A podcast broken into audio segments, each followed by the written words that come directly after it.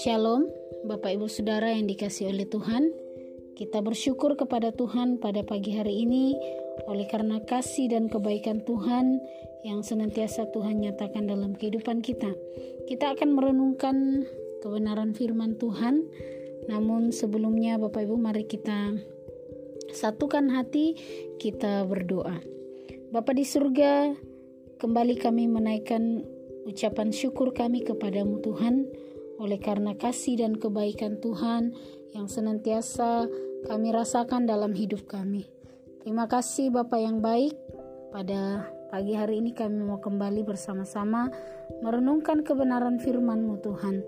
Kami berdoa biarlah roh kudus-Mu memberikan hikmat bagi kami untuk kami bisa mengerti kebenaran daripada firman-Mu. Terima kasih Bapak yang baik kami mengucap syukur dalam nama Tuhan Yesus. Haleluya. Amin. Bapak Ibu Saudara yang dikasih oleh Tuhan, pada pagi hari ini kita akan merenungkan kebenaran firman Tuhan dari Mazmur pasal 43 ayat 1 sampai ayat yang kelima.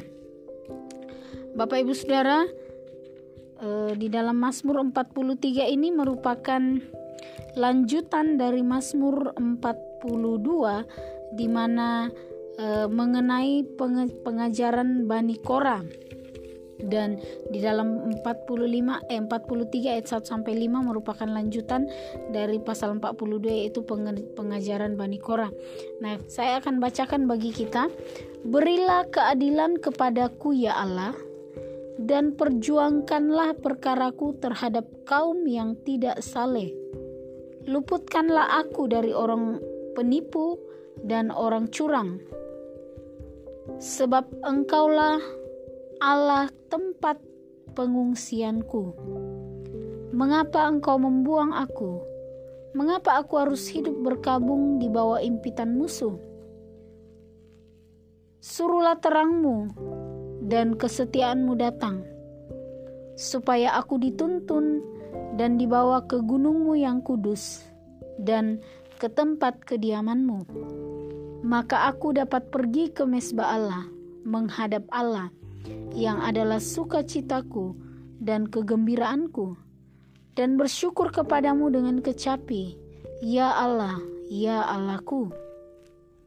Mengapa engkau tertekan, hai jiwaku, dan mengapa engkau gelisah di dalam diriku?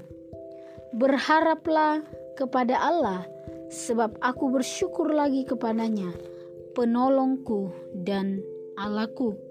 Nah, Bapak Ibu Saudara yang dikasih oleh Tuhan, di dalam uh, pasal 43 ini merupakan pengajaran Bani Kora dan ada beberapa hal yang disampaikan oleh Bani Kora di dalam Mazmur ini.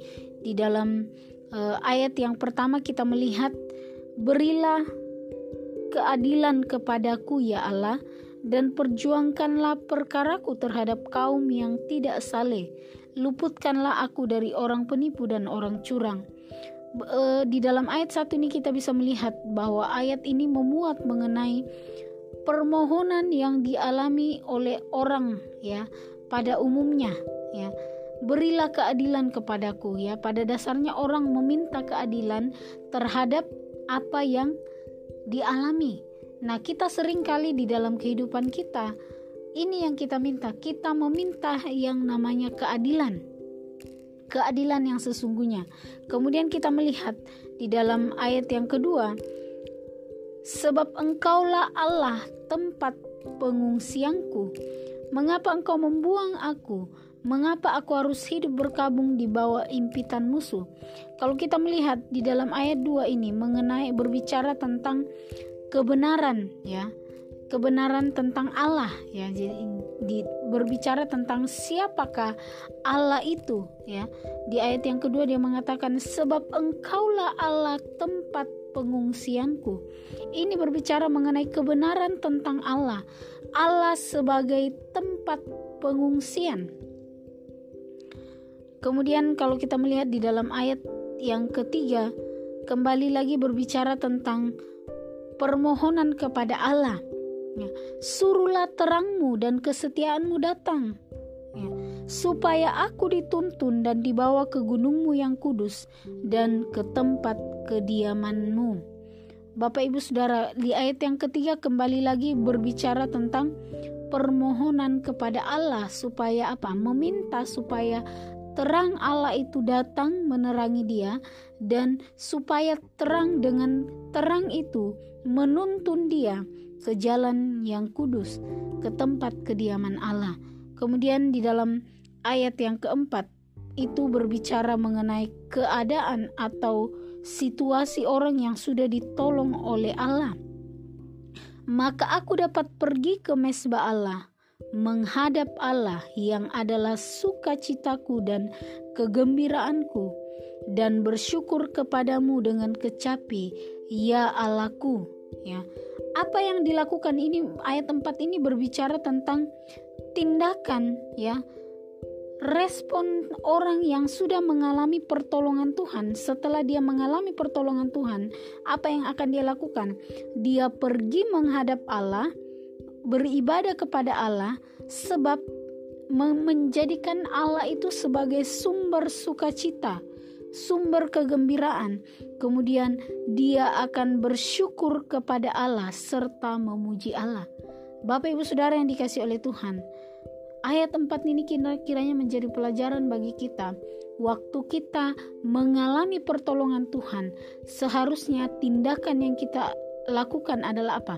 Kita datang menghadap Allah, beribadah kepada Allah, menjadikan Allah itu sebagai sumber sukacita kita menja menjadikan Allah itu sebagai sumber ke kegembiraan kita, bukan menjadikan apa yang kita miliki sumber ke kegembiraan kita, tetapi hubungan kita dengan Tuhan itulah sumber kegembiraan kita.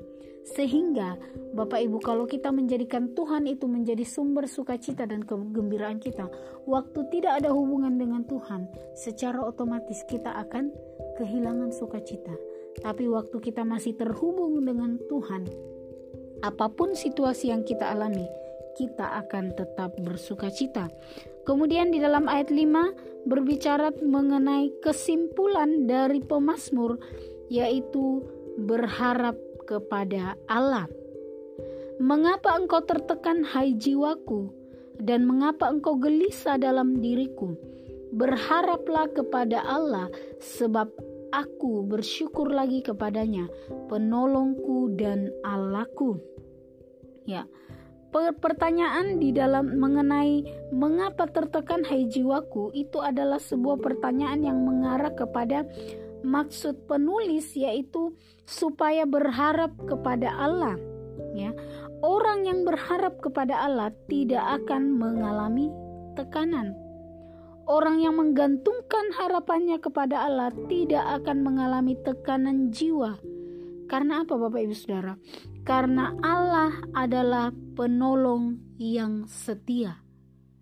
Kalau kita memahami ini di dalam kehidupan kita, kita menyadari bahwa Allah adalah penolong yang setia. Kita senantiasa berharap kepada Allah. Oleh senantiasa oleh oleh karena itu Bapak Ibu Saudara, di dalam kehidupan kita sehari-hari, mari kita senantiasa berharap kepada Tuhan Waktu kita sedang kekurangan, berharaplah kepada Tuhan, bukan kepada manusia. Waktu kita berharap kepada yang lain, kita akan mengalami kekecewaan. Tetapi waktu kita senantiasa menggantungkan harapan kita kepada Allah, kita tidak akan mengalami yang namanya tekanan. Karena di dalam Tuhan, Dia adalah Allah yang setia menolong kita. Kadang-kadang Tuhan izinkan kita mengalami lembah kekelaman. Tuhan mengizinkan kita terantuk ya di dalam kehidupan kita. Tapi percayalah bahwa waktu kita menggantungkan harapan kita kepada Tuhan, Dia Allah yang setia yang akan senantiasa menolong kehidupan kita. Apa pun yang kita alami saat ini Bapak Ibu Saudara, mari tetap berharap dan menggantungkan harapanmu kepada Tuhan. Kiranya Bapak Ibu Saudara sekali lagi kita belajar dari Mazmur 43 ini tentang apa yang diajarkan oleh Bani Korah menjadikan bahwa Tuhan itu sumber kekuatan bagi kita. Jadi mari kita senantiasa berharap kepada Allah. Di dalam ayat yang kelima bagian B, berharaplah kepada Allah. Di situ ada tanda seru sebagai bentuk seruan sebagai perintah untuk kita senantiasa menggantungkan harapan kita kepada Allah. Jangan menggantungkan harapanmu kepada manusia, jangan menggantungkan harapanmu kepada hal-hal yang lain, tetapi gantungkanlah harapanmu kepada Allah. Tuhan Yesus memberkati kita. Mari kita berdoa. Bapa di surga kembali kami mengucap syukur buat kebenaran firman-Mu pagi hari ini. Kami belajar bahwa kiranya di dalam kehidupan kami sehari-hari, dalam setiap situasi-situasi apa pun yang kami alami, Tuhan, kami mau belajar untuk senantiasa menggantungkan harapan kami hanya kepada Engkau, Tuhan. Oleh karena kami mempercayai bahwa Allah itu setia, Engkau setia menolong kami, Tuhan, dalam keadaan apa pun yang kami alami. Engkau Allah yang tidak pernah meninggalkan kami, Tuhan tapi kami senantiasa menggantungkan harapan kami hanya kepada Engkau. Terima kasih Bapa yang baik. Kami mengucap syukur buat kebenaran firman-Mu.